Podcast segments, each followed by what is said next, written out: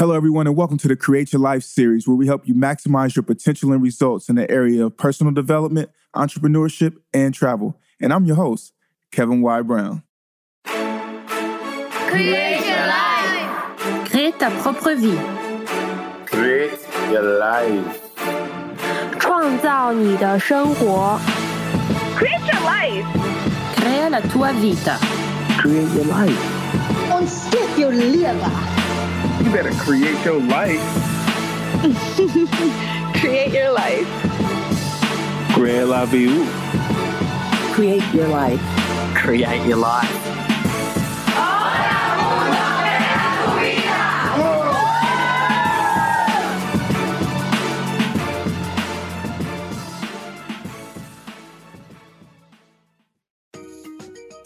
Create Your Life family, thanks for tuning in to this episode. Before we get started, I wanted to share some exciting information from our sponsor. We only pick people and companies that we think are awesome to bring onto the show, so please support them. As a podcaster, I've spent hours and hours editing, doing show graphics, and much more, and I finally got fed up with losing all of my free time to post production activities.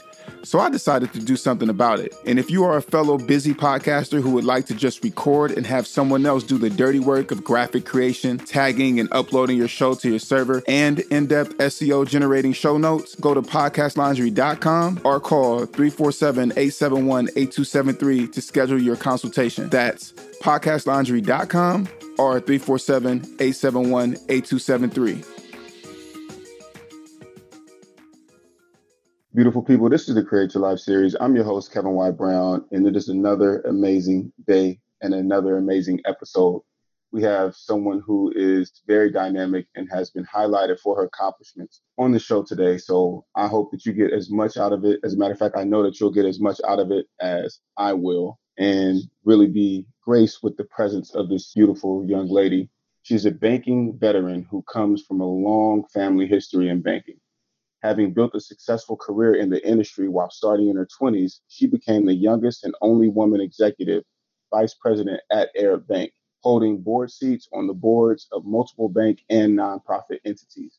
By 2012, she was listed as a number three most powerful Arab businesswoman in publicly owned companies in 2012 by Forbes Middle East and was nominated as a young global leader by the World Economic Forum with a strong belief that financial literacy is a basic life skill that should be taught from an early age. She founded In Her Quests, a company that creates fun financial education products for kids, with its first product especially designed for girls starting from the early age of five.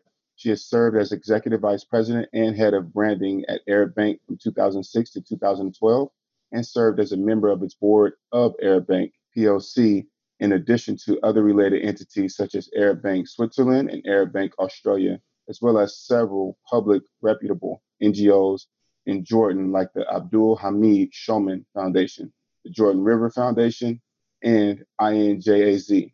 She was born and raised in Jordan and educated in the United States. She holds a BS in finance and an MBA from Bentley University. I'm talking about none other than Miss Dina Shoman. Dina, please say hello to the Create Your Life family. Hello, Create Your Life, and hi, Kevin. Hey, how's it going? Good.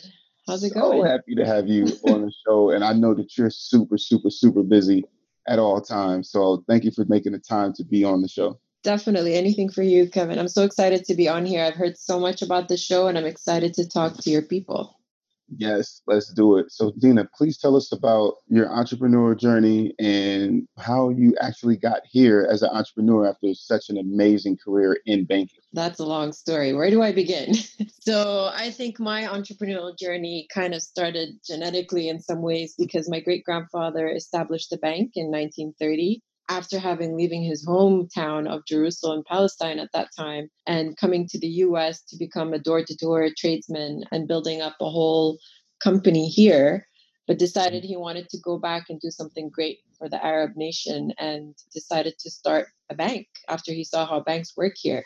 So, growing up, that's always been in my blood, you could say. Banking is family and family is banking. And after I did my education here, I went back to work at the bank. And now I realize, looking back, that I've always had some sort of creative entrepreneurial spirit in the bank. I created many departments and started things from scratch there over six years. And then when we decided to leave that in 2012, I knew I wanted to start something for myself. I just wasn't 100% sure what. And that's when the whole journey started of discovering what's the best thing that I could do and add value to based on my passions, my experience, and the difference that I wanted to make in the world. If banking is such a family business for you, what do you feel there were expectations for you? Right? Did your family expect for you to leave the industry and start and branch out on your own, or did they expect you to go into another aspect of banking? And what were the expectations around you and your future growing up and both after you became an adult? If you know much about the Middle East and similar to many cultures, there's always an expectation of growing up to become something or following the family business. Luckily for me, I feel like growing up, I was never pressured to do anything related to banking. I actually kind of hated it growing up, and I really used to get so bored sitting and trying to get the money lessons that my parents and my grandfather used to give me, which brings me to what I'm doing today, which we'll talk about in a moment. But what really got me interested in it is I took an economics class in high school don't ask why. I fell in love with it then. I do not like it now. And that got me interested in business. And so I actually decided to pursue a business related degree, not knowing exactly what I wanted to do. Fast forward, went to school, did finance, worked in banking in between my undergrad and grad school, and decided that I did want to go back home and I did want to work at the bank. So the bank started out being founded by my great grandfather and a few more investors, but it grew to become a publicly traded company. So, although we were part of it, we had a very, very, very small percentage of it but the family had been in the management of it for many many years at that point. And i was just excited to come back and be someone who could make a difference. And after my education my experience here i was just excited to see what i could do. At what age because you said that your grandpa and some others were teaching you about money earlier on? What were some of the lessons that they were teaching you? And how early did you start learning about finance? The conversation at home was always about work and banking and money and saving. So mm-hmm. uh, it's really hard to think of what how early it's been. But my earliest memories have always been about like how important it is to save and like money doesn't grow on trees. And although we were blessed and I'm very thankful and grateful for the lifestyle we had and mm-hmm. the support that I've had from my family, but it's always still been instilled from an early age, like turn off the lights save electricity, uh, even things related to money, but it's also related to environment. Like when you're brushing your teeth, close the tap water. when you're deciding to buy something, you know, do you really need this or is it something that you could wait? Those sort of lessons. Sometimes I also remember traveling with my grandfather and sitting down with a branch manager, and he would ask the branch manager to talk to me a little bit and teach me about banking as he had a meeting. And I remember the managers like drawing the credit and debit line or the T line and explaining this is the credit and this is the debits. And when people's deposit come in, they go here and then they go to treasury and they have to earn interest. And I'm like, when can I go and rollerblade by the lake or something? It was just really, really boring. But that's why I really think it's so important to start from an early age and to make it fun for kids. And I was lucky enough as a woman, as a girl, to be taught and supported, my confidence built in that way from an early age. Mm-hmm. And that's why I want to do that for kids. So you were inspired and supported at a young age. Yeah. How does it feel to be named the third most powerful Arab businesswoman in a public owned company by Forbes? Forbes wow. is a big deal. How did that feel? Because, you know, I feel like that support came early on and that's what helped you to be able to reach these levels. I was totally surprised. It completely did not expect it whatsoever. I was just contacted by their editor to let me know they wanted to interview me and put me on their English magazine cover. I was very grateful about it. I think I was very lucky because, like you said, getting that support and education and such a strong belief from my family to push me to do more and more, to come all the way to the United States and study here, to spend two and a half years in between my undergrad grad school to pursue my grad school and live here a total of eight years before moving back home mm-hmm. as a female Muslim Arab woman, it was definitely something. And to be able to join the bank and get the support to create things that make a difference, such as the corporate social responsibility department, the sustainability initiatives, the employee volunteer programs, rebranding, whatever, and supporting a lot of nonprofits back home, I think definitely my family played a big role and their support and belief in me and what I can do. And the nice thing about it is it's not because of the fact that I was the daughter or the granddaughter. It mm-hmm. was my father, when I joined the bank at that time, was chairman and CEO, and he was so tough on me. Like, Kevin, I can't even tell you. I used to go crying to my mom and be mm-hmm. like, I don't understand. Why is he so tough on me? Like, more tough than I've seen him with anyone else. But now looking back, I'm so grateful for that because it really made me work two, three times harder and to have to prove myself even more to him. Not just that I'm entitled to what I did, but hopefully he feels the same way that I earned it and I made a big difference as much as I can. How did your mother support you in those times where you felt like your dad was being too hard on you? My mom is amazing. Like I mentioned before, I used to hate banking, but the other secret is I actually used to hate my family. My father used to work so much, he didn't really have much time to spend with us. When he did come home, it was always like, you know, he had a headache, he had to keep it down. When he did have time, of course, he was an amazing father and we did get to spend time together. But my mom was always supportive and she understood how important the work that he was doing. So she brought us up to really respect that and understand that.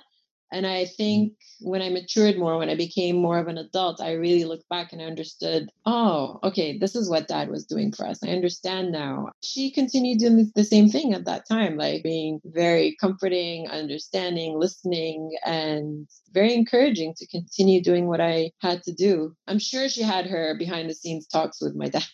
he would not listen. He continued being tough, and especially more as time went on. And I took on more responsibilities. But I think he appreciated the work I was doing because with time, he started giving me more responsibilities. He started putting me on boards of different entities and giving me more strategic roles, which I'm mm-hmm. very grateful for.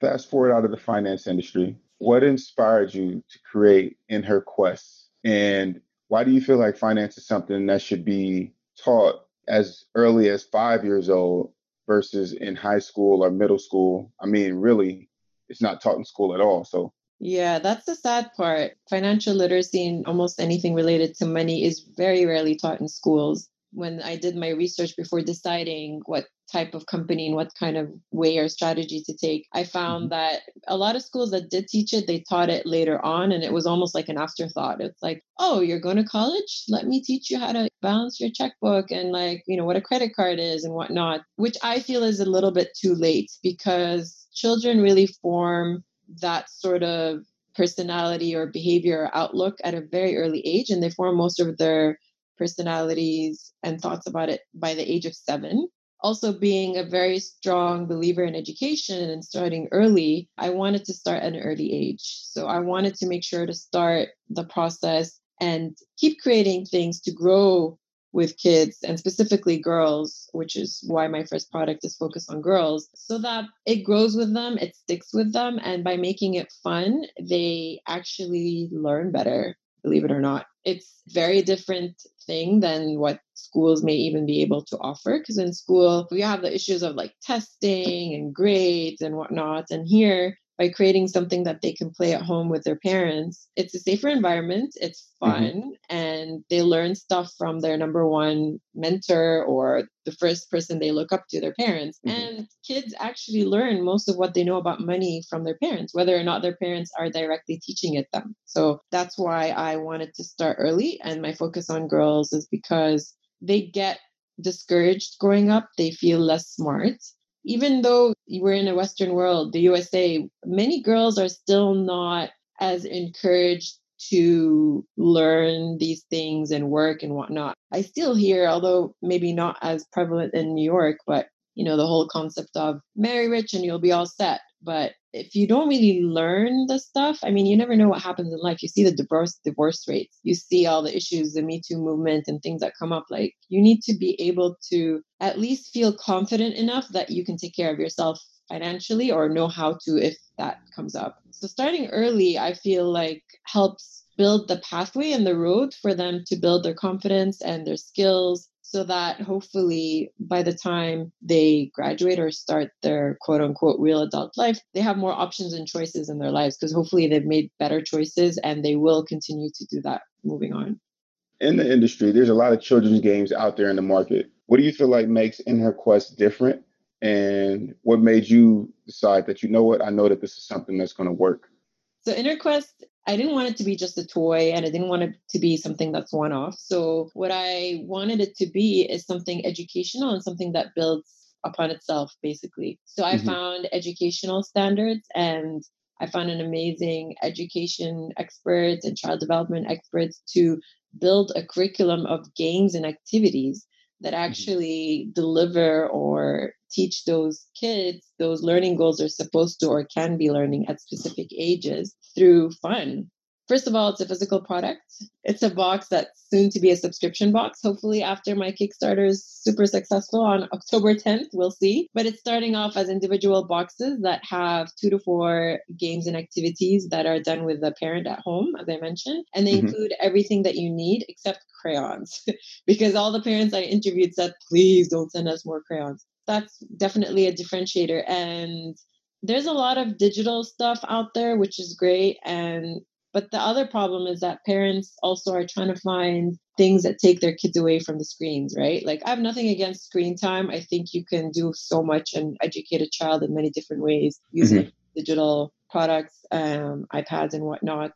But being a physical product actually mm-hmm. creates that attention and quality time with parents, which then again brings in that whole kids learn from parents the most about money stuff. So that's another aspect of it. Quick question, because I've read a lot about In Her Quest. What is negotiation parenting, child discernment skills in relation to finance? These are some of the things that In Her Quest teaches. Can you shed a little bit of light on it for us?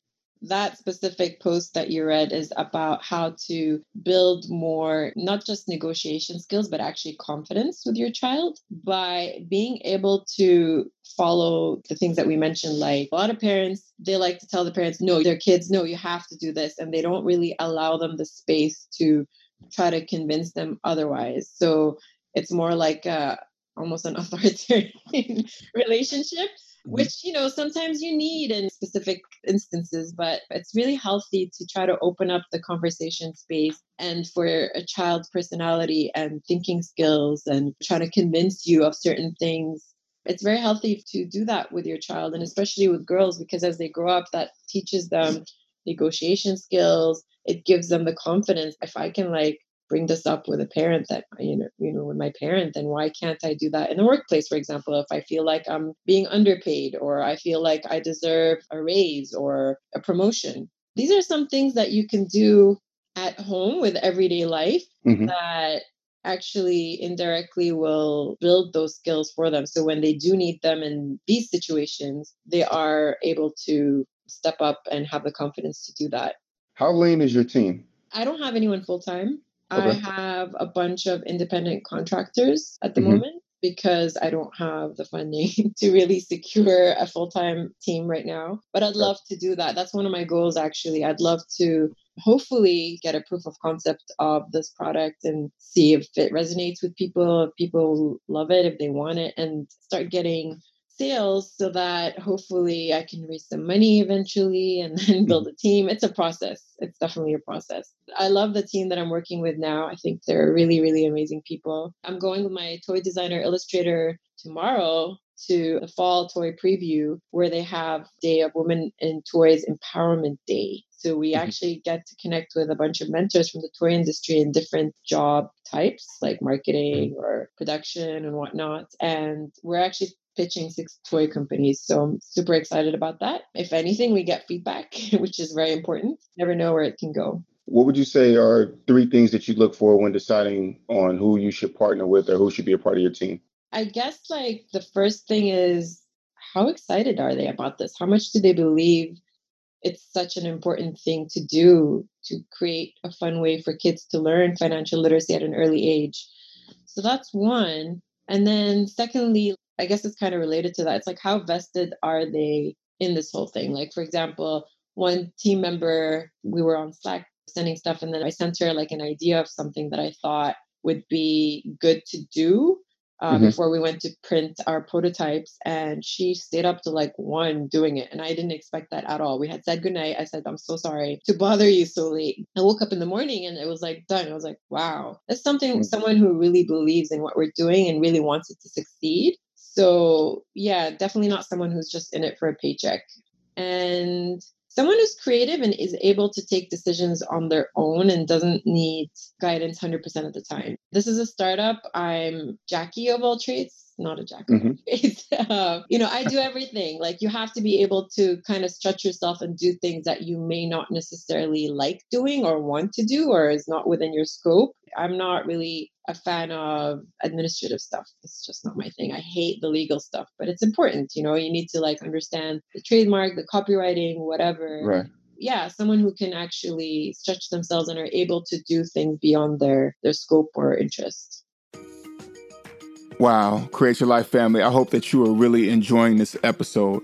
I wanted to give a quick shout out to our sponsors and let you know that our sponsors are giving special offers just for you. If you are a fellow busy podcaster who just wants to record and spend the rest of your time doing what you love, like working out at the gym, with family and friends, or traveling, use code CYLS for a discount on services when you go to podcastlaundry.com or call 347 871 8273 to schedule your consultation. That's podcastlaundry.com or 347 871 8273. And without further ado, let's get back to the show. You've been around many startups and founders of companies. What would you say are some of the key characteristics, maybe two or three, of identifying founders who you feel like will make it and be successful? I'm glad you asked that question because a lot of people look at these startups and they look at the companies themselves and whether or not the idea is going to be successful or not, which I'm not saying is not important. It's very important. But for me, the founder is very important. The personality of the founder. Do they Mhm. persevere? Do they quit easily? Are they resourceful? Can you give them a little bit and then they run with it?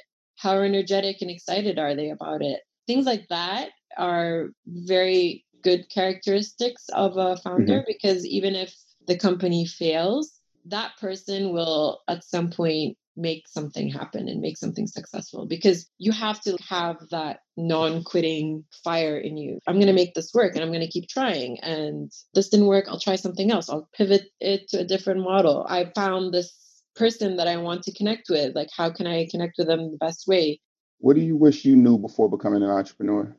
so much. I guess the most shocking part to me was how lonely it can be. Entrepreneurship is so sexy, right? Like it's so in and people talk about it all the time. And I want to be an entrepreneur. I want to have a startup. And it's so amazing. It's such a glamorous life where you're like on the run all the time and working till late nights and whatnot. But like it's so lonely and it can be so sad. Like you really have to have that support group around you. And you and I know from SLP, Startup Leadership Program, that was such an amazing community. At least for me, that was, I think, a point of change in my entrepreneurial journey because up to that point, I wasn't really plugged into the community. I didn't have peers that I could talk to or bring up certain things. And there's bad days and good days. And sometimes there's more bad days than good days, actually, most of the time. Hopefully, not for long, but it can be so lonely. And it's so important to have that support network or that person that you can call when you're like, oh my God, I just want to kill myself. That's like, I think, the biggest shocker. So many other lessons learned from Yeah. spending and what to spend on early and how far to go before like you test it out. There's so many lessons that I've learned that could go on and on and on. I have another question following up on what you said. Yeah. You, you talked about traveling, and I feel like that's one thing that you do a lot of. I feel like every week you're on a plane, sometimes in the United States, oftentimes not. You're always moving and shaking. What do you feel like is your secret to balance? I've seen you be like, hey, I just got off a flight four hours ago. Your attention, you're very in tune with what's going on, you're alert, aware. Like, how?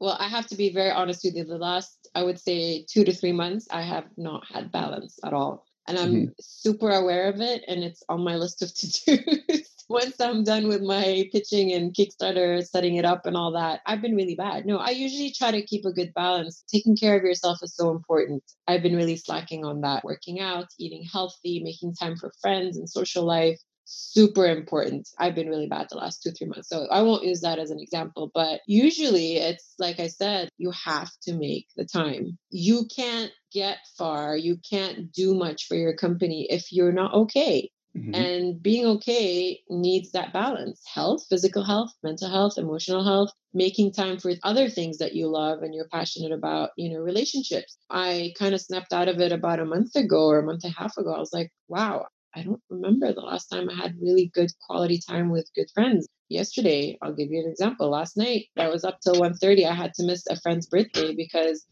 I have to finish a few things before going to Dallas pitch mm-hmm. to the toy companies. And I felt super horrible. So, yes, balance, take care of yourself. A really bad example of that now for the last two, three months. But you're getting better. It's definitely on my mind, and it's definitely an intention that I have for myself hopefully in the next two weeks start getting that balance back. But I'm only human at the end of the day, and there's a lot that's happening. It's only me plus my independent contractor team that Trust does a lot too. But yeah, I just have to stick through it for the next couple of weeks. What do you feel like has been the biggest personal challenge that you have needed to overcome in order to be who you are today? I think it's really being open to taking risks coming from a banking background and a very corporate background, you probably know it's like very risk averse, Mm. especially more with my family's values. They're not risk takers. They're they're more preserving customer deposits and not really going crazy with that. So yeah, like stepping out of that shell and becoming more of an entrepreneur, I find myself always falling into the corporate mindset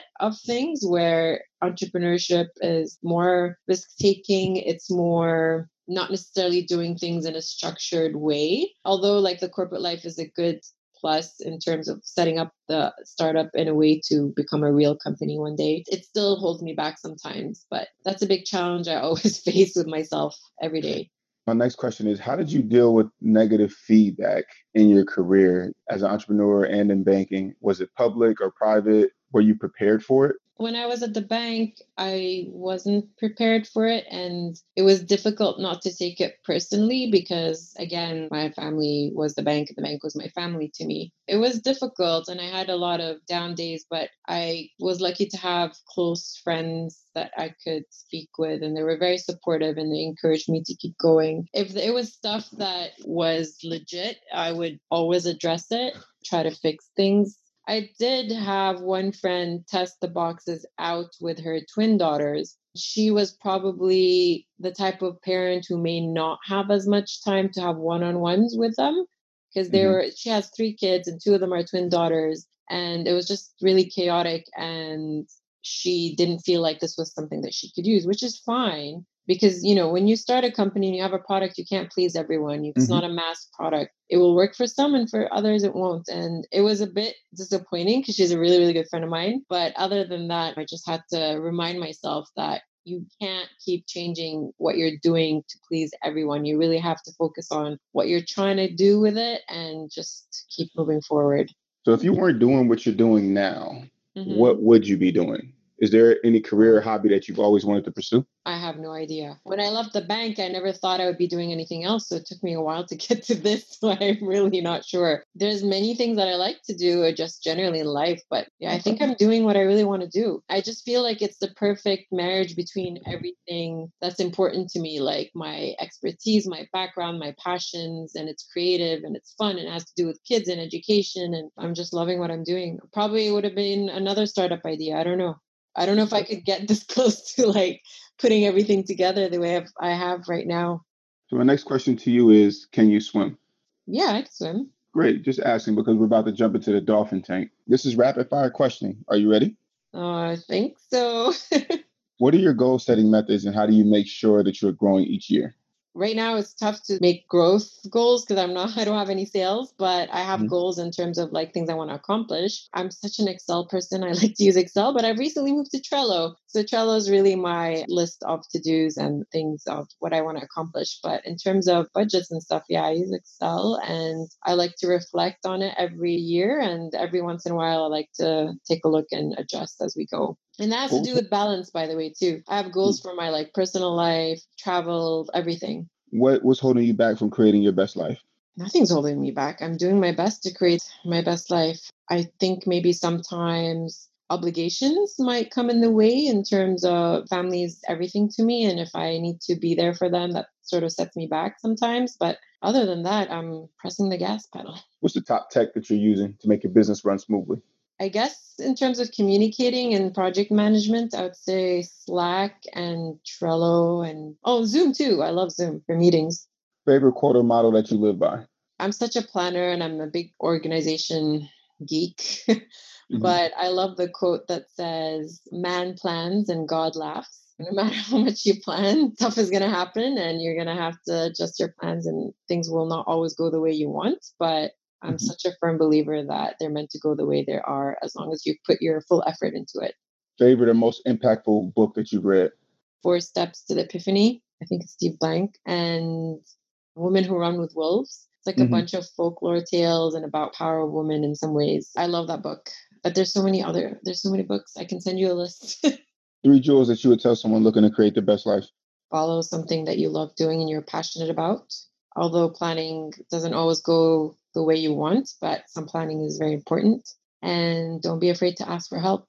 What's next for you? Right now is the six toy company pitches and my Kickstarter. In terms of today, uh, finishing up my presentation for that, packing and dropping off my puppy to boarding. What's the best way for us to keep in contact with you?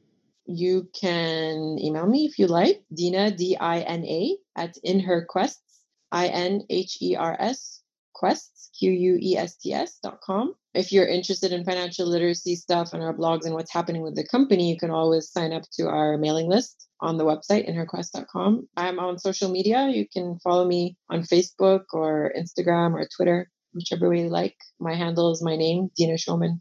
Questions for you now? yes. So we have reached the turnaround, and that means that you are the interviewer. I'm the interviewee. And so, Dina, any three questions that you ask me, I have to answer. So I only have one request. What's that? Please be gentle. I love you, Kevin, and I won't be hard on you. But I am very curious about a few things actually. Who has been your biggest influence or greatest mentor in life? Probably a gentleman by the name of Fillmore Graham. He was the founder of the Continentals of Omega Boys and Girls Club in Vallejo, California, where I grew up. And that Boys and Girls Club literally like saved my life. I used to go there every single day. He just spent a lot of time with me, nourishing my mind and teaching me lessons about life. So I would definitely say that he's one of the most influential people on me. But I've also had the opportunity and been blessed to have many mentors in my life. But if I was talking about early on, from like kid to 18, it would be there. I think in college, one of my biggest mentors was Raphael Moffitt. Post college, I think one of my biggest mentors is Marie Dutton Brown had the opportunity to watch her excellence in many capacities. Even embarking on her 78th birthday, she's still working and waking up at 5 a.m. and really committed to her work and to excellent. I've had the opportunity to observe and, and, learn from a lot of people. That's not even the tip of the iceberg. But those are three people who come to mind. And Carrie Wilson, she's the reason why I ended up going to college. She walked me through the application process. So I've had a lot of people who've had some really amazing influences on me. So, what makes a good mentor? I think what makes a good mentor is someone who is available, someone who is non judgmental, and who has a lot to offer in certain areas. And I think that them being able to be open and honest about their experiences and open and honest about when they don't have the expertise to answer certain questions but can point you in the right direction. And I think that as a mentee, you need to be very aware of when you're asking something outside of your mentor's I don't want to call it a capacity box, but that's what's coming to mind. That yeah. you really need to be aware of certain aspects of things. Like I have one mentor who's been working in education. However, you know, I have somebody else who I talk to a lot of the times who's not an entrepreneur, but offers good advice when it comes to design and things like that. Nor is he a designer. What was or what is your earliest money related memory as a child? I remember in second grade, I used to charge kids to help them with their homework. And I remember bargaining are trying to earn money in order to go spend it. So I guess that wasn't the smartest way of uh, dealing with finances. But those are some of my early memories. And my last one is after all your experiences as a child and growing up, and now you're doing so much to help people through your podcast and everything. What is your number one money tip or your biggest money lesson that you would give someone? I would say take what you have. Of course, if you have discretionary income, figure out how to flip it, meaning double your money. You should always have your money working. And then you need the budget. Definitely compound and definitely budget. You need to be aware of what you have and be and forecast as much as you can. So using mint.com if you're an entrepreneur, QuickBooks, understanding your finances is really what's going to help you and put you ahead. Totally.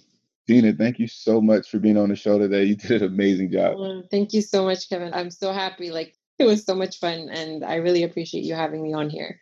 My pleasure. So, Create Your Life family, thank you so much for listening. If this content is delivering value to you, please go to iTunes and Stitcher Radio and rate and review us. This helps us build this community, and building a community is what we're all about right now so that we can deliver as much value as possible to you.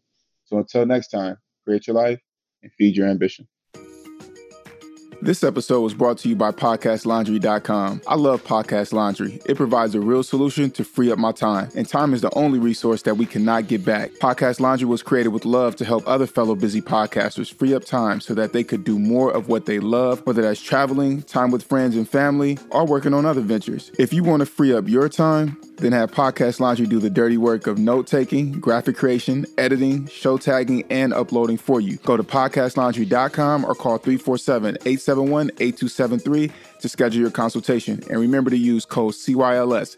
That's podcastlaundry.com or call 347 871 8273.